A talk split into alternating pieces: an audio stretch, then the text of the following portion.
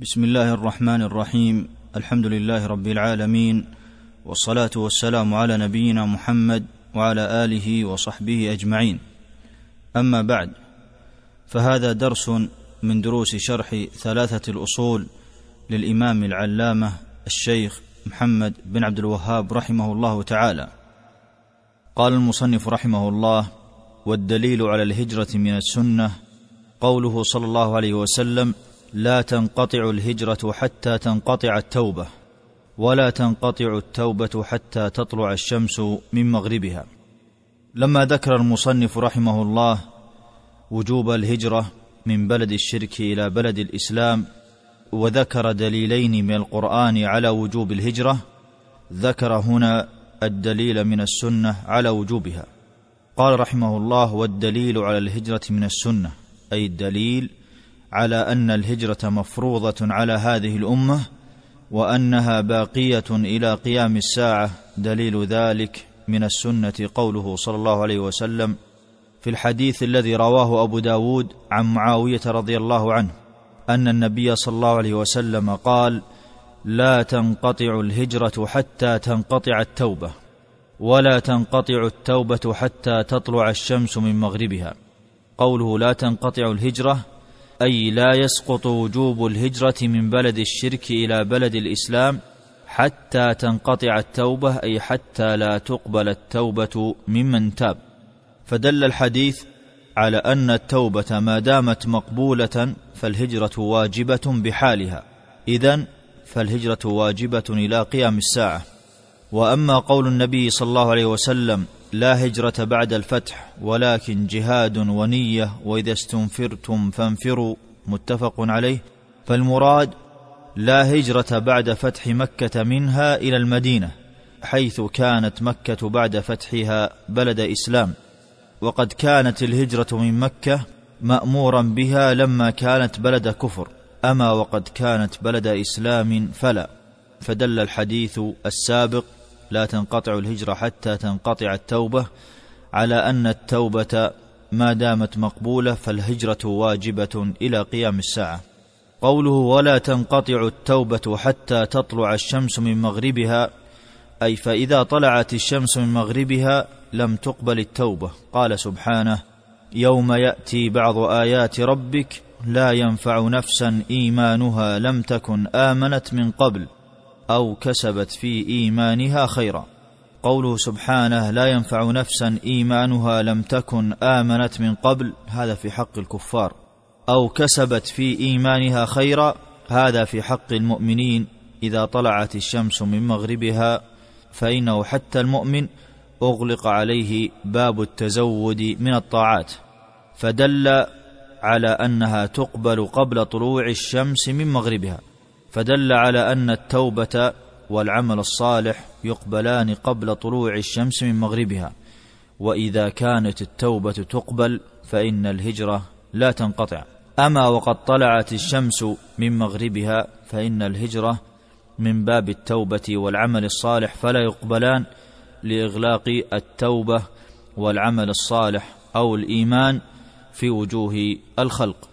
فواجب على المسلم أن يسعى لإصلاح نفسه بالصحبة الصالحة وبالمجتمع الطيب وواجب عليه أن يقرأ ما ينفعه في أمور دينه وعليه أن يبتعد عن كل ما يدنس صلاحه من مجتمع لا يحث على فعل الطاعات أو وسائل تغرقه بالشبهات والشهوات أو تؤزه إلى فعل المعاصي والسيئات. فإذا عاش في مجتمع صالح بإذن الله يفتح على قلبه ويزداد من الطاعات ويبتعد عن الشهوات والخطيئات. لذا واجب على الأب أن يسعى لإيجاد بيئة صالحة لأولاده وزوجته ليخرجوا بإذن الله أولادا صالحين نافعين في الأمة. ثم قال المصنف رحمه الله فلما استقر بالمدينة أمر ببقية شرائع الإسلام مثل الزكاة والصوم والحج والأذان والجهاد والأمر بالمعروف والنهي عن المنكر وغير ذلك من شرائع الإسلام. أخذ على هذا عشر سنين وبعدها توفي صلاة الله وسلامه عليه. قوله فلما استقر بالمدينة أمر ببقية شرائع الإسلام مكث النبي صلى الله عليه وسلم في مكة ثلاثة عشر عاما وهو يدعو إلى أمر عظيم وهو الدعوة إلى التوحيد وينذر عن أمر خطير وهو النذارة عن الشرك. مكث تلك الفترة لبيان التوحيد والنهي عن ضده لأهمية ذلك. ثم بعد تلك المدة هاجر من مكة إلى المدينة. فلما استقر بالمدينة بعد أن هاجر إليها وانتشر التوحيد ودان به أولئك وكثر أتباعه وأقاموا الصلاة التي فرضت عليه وعليهم قبل هجرته بثلاث سنوات أمر ببقية شرائع الإسلام التي تعبد الله بها خلقه. إذ عامة شرائع الإسلام لم تشرع إلا في المدينة مثل الزكاة المفروضة بتفصيلها المعلوم والصوم المفروض في شهر رمضان والحج إلى بيت الله الحرام والأذان للصلوات الخمس المكتوبة والجهاد في سبيل الله والأمر بالمعروف مما أمر به الدين والنهي عن المنكر مما نهى عنه الشرع وغير ذلك من شرائع وأعلام الإسلام كصلاة العيدين والكسوف والاستسقاء وتغسيل الميت ونحو ذلك. وقد أخذ النبي صلى الله عليه وسلم على هذا البيان والتعليم والدعوة لبقية الشرائع مكث عشر سنين كلها توحى إليه فيها الشرائع فتمت شريعة الله صدقا وعدلا كما قال عز وجل اليوم أكملت لكم دينكم وأتممت عليكم نعمتي ورضيت لكم الإسلام دينا وقال سبحانه وتمت كلمة ربك صدقا وعدلا لا مبدل لكلماته قال المصنف رحمه الله وبعدها توفي صلاة الله وسلامه عليه وبعدها أي بعدما أكمل الله به الدين وبلغ البلاغ المبين توفي صلاة الله وسلامه عليه في السنة الحادية عشرة.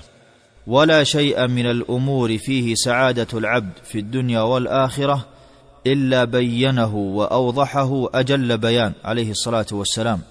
قال أبو ذر رضي الله عنه ما ترك النبي صلى الله عليه وسلم طائرا يقلب جناحيه في السماء إلا ذكر لنا منه علما. عليه الصلاة والسلام. وقال رجل من المشركين لسلمان الفارسي لقد علمكم نبيكم كل شيء حتى الخراءة أي آداب التخلي والقعود عند الحاجة. قال سلمان أجل لقد نهانا أن نستقبل القبلة لغائط أو بول أو أن نستنجي باليمين أو أن نستنجي بأقل من ثلاثة أحجار أو أن نستنجي برجيع أو بعظم. رواه مسلم. وديننا بحمد الله شامل كامل لجميع أمور الحياة ولجميع أمور الآخرة. فلا تجد في جانب منه خللا ولا تجد في جانب منه نقصا بل هو دين شامل كامل حاو لجميع الأمور ففي الأمور الاجتماعية بين الدين فيها أحوالها أكمل بيان كيف يتعامل الولد مع والديه وكيف تتعامل الزوجة مع زوجها كيف يتعامل الولد مع والديه وقضى ربك ألا تعبدوا إلا إياه وبالوالدين إحسانا وبين كيف يتعامل الزوج مع زوجته. وكيف يتعامل الأزواج مع أزواجهم؟ الرجال قوامون على النساء بما فضل الله بعضهم على بعض وبما أنفقوا من أموالهم. وبين كيف تتعامل الأم مع رضيعها؟ والوالدات يرضعن أولادهن حولين كاملين. وبين الإسلام كيف يتعامل الأب مع أبنائه؟ بالدعاء. والحفظ والرعاية. أم كنتم شهداء إذ حضر يعقوب الموت إذ قال لبنيه ما تعبدون من بعدي؟ قالوا نعبد إلهك وإله آبائك إبراهيم وإسماعيل وإسحاق إلها واحدا ونحن له مسلمون. وفي الأمور المالية بينها الدين أتم بيان وأحل الله البيع وحرم الربا. وفي تعامل الناس بعضهم مع بعض بين الله سبحانه كيف يكون تعاملهم وقولوا للناس حسنا. وفي العدل وعدم الظلم أمر هذا الدين بأن يكون العبد عادلا في كل أقواله وأفعاله مع الآخرين حتى وإن كانوا من الأعداء. قال سبحانه ولا يجرمنكم شنآن قوم على ألا تعدلوا. اعدلوا هو أقرب للتقوى وبين هذا الدين كيف يحفظ العقل وكيف يسعى إلى كماله وسداده. فقال يا أيها الذين آمنوا إنما الخمر والميسر والأنصاب والأزلام رجس من عمل الشيطان فاجتنبوه لعلكم تفلحون. وفيه كيف يأمن الناس على أموالهم وما فيه ردع للمجرمين. فقال سبحانه والسارق والسارقة فاقطعوا أيديهما جزاء بما كسبا نكالا من الله والله عزيز حكيم. وليعيش الناس آمنين على نفوسهم قال سبحانه يا أيها الذين آمنوا كتب عليكم القصاص في القتلى الحر بالحر والعبد بالعبد والأنثى بالأنثى. وفي حفظ أموالهم ونفوسهم في سفرهم وعدم تخويفهم قال الله سبحانه إنما جزاء الذين يحاربون الله ورسوله ويسعون في الأرض فسادا أن يقتلوا أو يصلبوا أو تقطع أيديهم وأرجلهم من خلاف أو ينفوا من الأرض. وقال سبحانه في مجال التعبد والقنوت قال جل وعلا واعبد ربك حتى يأتيك اليقين. وأمر سبحانه بالقرب منه فقال يا أيها الذين آمنوا اذكروا الله كثيرا. فقال سبحانه فاذكروني أذكركم واشكروا لي ولا تكفرون. وفي هذا الدين بيان دقيق لتفصيل أحكام المرأة فذكر كيف تكون مشيتها وأنها يجب أن تكون بلا صوت. فقال سبحانه ولا يضربن بأرجلهن ليعلم ما يخفين من زينتهن. وذكر جل وعلا كيف تتكلم المرأة أمام الرجال الأجانب فقال فلا تخضعن بالقول فيطمع الذي في قلبه مرض وقلن قولا معروفا. وبين الله عز وجل كيف يكون لباسها فقال سبحانه وليضربن بخمرهن على جيوبهن ولا يبدين زينتهن إلا ما ظهر منها. واهتم الدين حتى بجانب الأطفال والصبيان. فكان النبي صلى الله عليه وسلم لا يمر على صبيان إلا سلم عليهم بل وهو يخطب على المنبر وضع الحسن بين قدميه وقال صدق الله إنما أموالكم وأولادكم فتنة. وبين هذا الدين كيف يتوضأ المرء وكيف يغتسل. يا أيها الذين آمنوا إذا قمتم إلى الصلاة فاغسلوا وجوهكم وأيديكم إلى المرافق وامسحوا برؤوسكم وأرجلكم إلى الكعبين. وبين هذا الدين نظافة العبد وأنه يجب أن يكون نظيفا في جسده وفي قلبه فمن نظافته في قلبه أن يبتعد عن الحسد. فقال عليه الصلاة والسلام لا تحاسدوا وهذا الدين نهى عن أي أمر يؤدي إلى فرقة هذا المجتمع وعدم ائتلافه فنهى عن الغيبة ونهى عن النميمة وقال لا يدخل الجنة نمام وقال سبحانه ويل لكل همزة لمزة كل ذلك ليكون المجتمع مؤتلفا متعاونا متكاتفا على إقامة هذا الدين.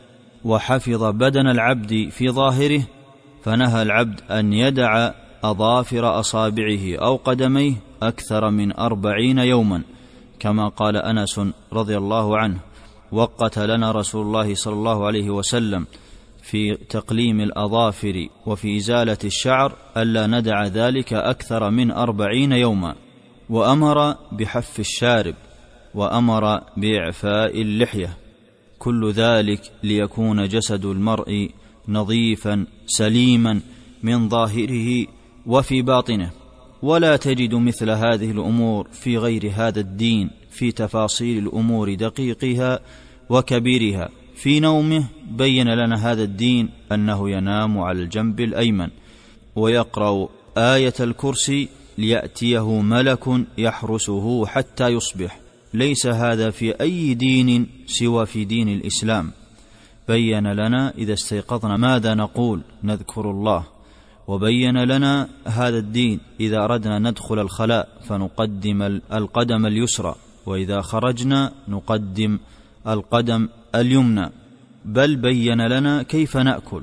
فإذا كان هذا الدين بهذه المثابة العظيمة والمنزلة الكبيرة في تفاصيل أمور العبد في جميع شؤونه وجب على العبد أن يفرح فرحا عظيما بنعمة الله عز وجل له أن جعله من عباده المؤمنين.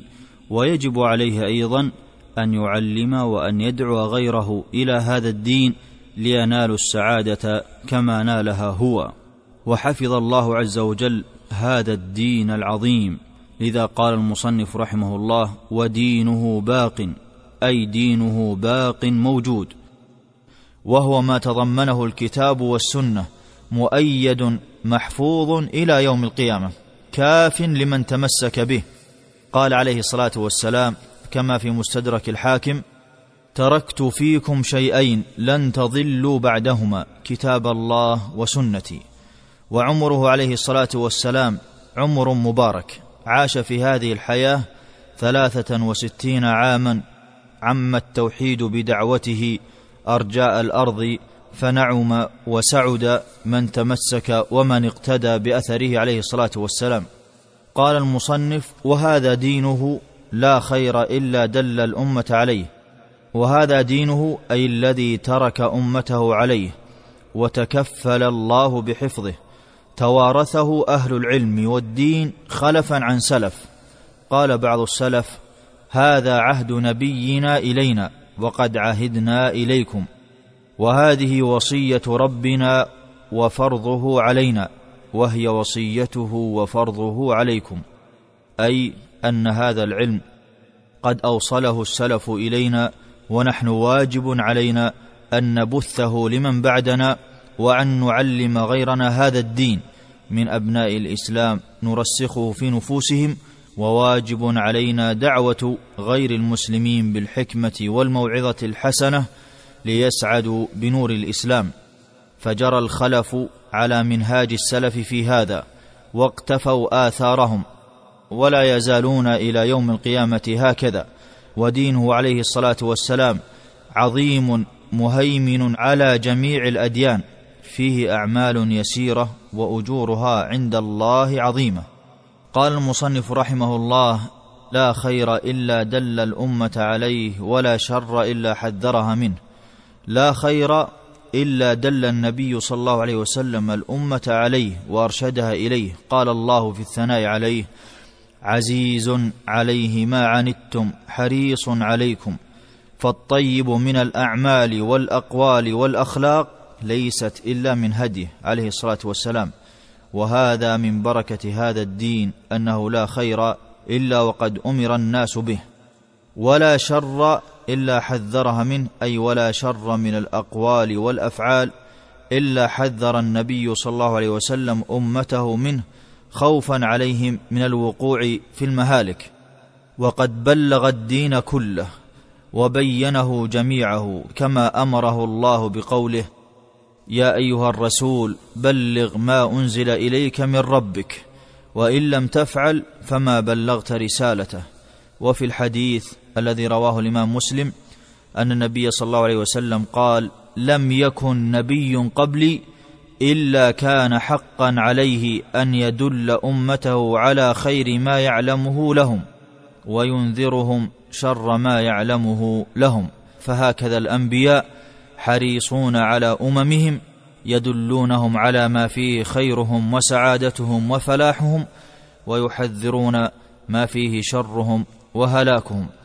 قال المصنف رحمه الله والخير الذي دل عليه التوحيد وجميع ما يحبه الله ويرضاه والشر الذي حذر منه الشرك وجميع ما يكرهه الله ويأباه. قوله رحمه الله والخير الذي دل عليه التوحيد أي الخير الذي دل عليه النبي صلى الله عليه وسلم أمته هو التوحيد. بل الخير الذي دل عليه جميع الأنبياء ودعوا إليه هو التوحيد فهو أصل كل خير وأعظمه وهو توحيد الله الذي هو أوجب الواجبات وهو أساس قبول الأعمال ولأجله الرسل أرسلت وأنزلت الكتب. وبه استفتح الأنبياء دعوتهم كما قال سبحانه عن نوح لقد أرسلنا نوحا إلى قومه فقال يا قوم اعبدوا الله ما لكم من إله غيره. وقال عن هود وإلى عاد أخاهم هودا قال يا قوم اعبدوا الله ما لكم من إله غيره. وقال عن صالح وإلى ثمود أخاهم صالحا قال يا قوم اعبدوا الله ما لكم من إله غيره.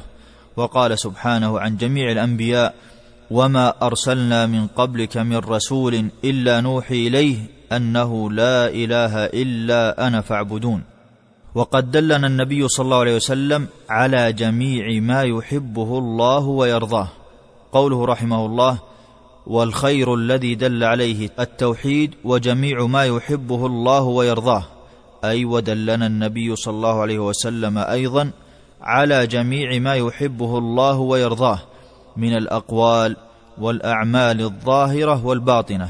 فكل عمل يرضي الله دلنا النبي صلى الله عليه وسلم وأرشدنا إليه وحثنا عليه. وقد أوذي النبي صلى الله عليه وسلم وصبر من أجل ذلك ليبلغ لنا هذا الخير العظيم نصحا لنا وشفقة علينا. سحر وصبر. وضع السم في أكله وصبر. قوتل وصبر.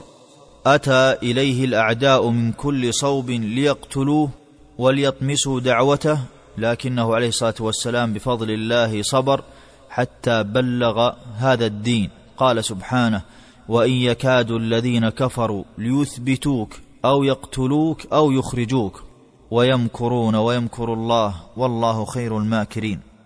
فهذا هو الخير الذي دل عليه النبي صلى الله عليه وسلم أمته وهو التوحيد. وجميع ما يحبه الله ويرضاه. قال المصنف رحمه الله والشر الذي حذر منه الشرك وجميع ما يكرهه الله ويأباه. أي والشر الذي هو أصل كل شر وأعظمه والذي حذر منه النبي صلى الله عليه وسلم أمته وأنذرها منه هو الشرك.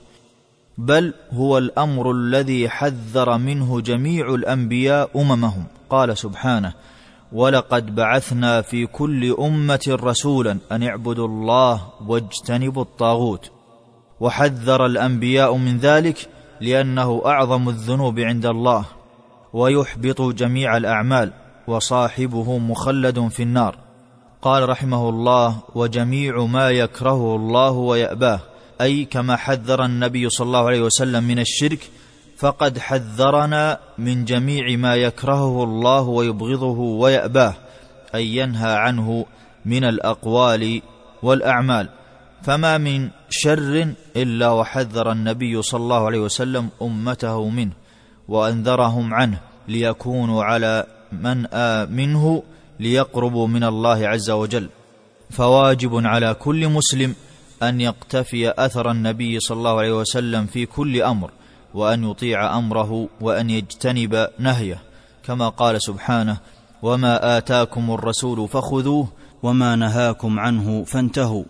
وقال سبحانه وإن تطيعوه تهتدوا. فالهداية في طاعة النبي عليه الصلاة والسلام في كل أمر أمرك به وتجتنب كل نهي نهاك عنه. قال رحمه الله بعثه الله إلى الناس كافة وافترض الله طاعته على جميع الثقلين الجن والإنس. قوله بعثه الله إلى الناس كافة. كانت الأنبياء تبعث إلى أقوامها خاصة. كما قال سبحانه وما أرسلنا من رسول إلا بلسان قومه ليبين لهم. أما نبينا محمد صلى الله عليه وسلم فقد بعثه الله عز وجل إلى الناس كافة عربهم وعجمهم. ذكرهم وأنثاهم حرهم وعبدهم. وافترض الله طاعته أي جعل طاعته فرضا على جميع الثقلين وهما الجن والإنس. قال سبحانه وما أرسلناك إلا كافة للناس بشيرا ونذيرا. وقال عز وجل وما أرسلناك إلا رحمة للعالمين. فمن بعثة النبي صلى الله عليه وسلم واجب على كل من على الأرض من المكلفين أن يستجيبوا لدعوته وأن يستظلوا تحت لوائه من الإنس والجن. قالت الجن يا قومنا أجيبوا داعي الله وآمنوا به يغفر لكم من ذنوبكم ويجركم من عذاب أليم. فرسالته عليه الصلاة والسلام شاملة إلى الجن والإنس وشاملة أيضا بقية الديانات فواجب على كل من كان يدين بأي دين أو عقيدة واجب عليه أن يلتحق بدعوة النبي صلى الله عليه وسلم وأن يأتمر بأوامره وأن يجتنب نواهيه. فرسالته عليه الصلاة والسلام ناسخة لبقية الشرائع فمن بعثته نسخت جميع الشرائع ولم يبق إلا شريعة النبي صلى الله عليه وسلم ومن اتبع غير شريعته زج به والعياذ بالله في النار. قال سبحانه ومن يبتغي غير الإسلام دينا فلن يقبل منه وهو في الآخرة من الخاسرين. قال رحمه الله والدليل قوله تعالى قل يا أيها الناس إني رسول الله إليكم جميعا.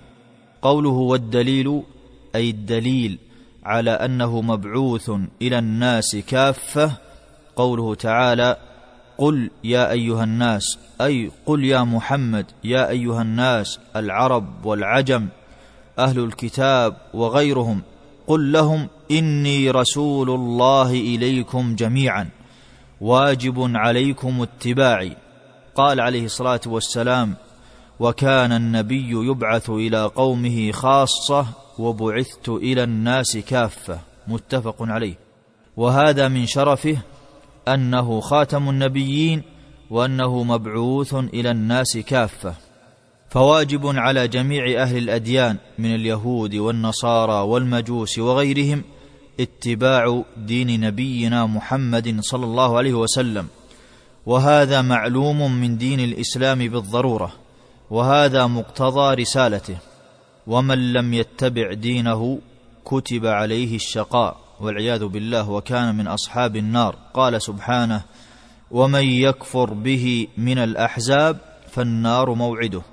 وقال عليه الصلاة والسلام كما في صحيح مسلم والذي نفس محمد بيده لا يسمع بي أحد من هذه الأمة يهودي ولا نصراني ثم يموت ولم يؤمن بالذي أرسلت به إلا كان من أصحاب النار. ومن أطاعه وامتثل أمره كتبت له الرحمة وكان من أصحاب النعيم. قال عز وجل وأطيعوا الله والرسول لعلكم ترحمون. ومن اتبع ما سواه من الأديان فدينه باطل.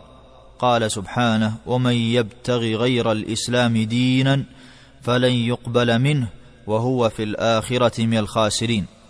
وإلى هنا نأتي إلى نهاية درس من دروس شرح ثلاثة الأصول للإمام العلامة الشيخ محمد بن عبد الوهاب رحمه الله. وصلى الله وسلم على نبينا محمد وعلى آله وأصحابه أجمعين. تم تنزيل هذه المادة من موقع نداء الإسلام www.islam-call.com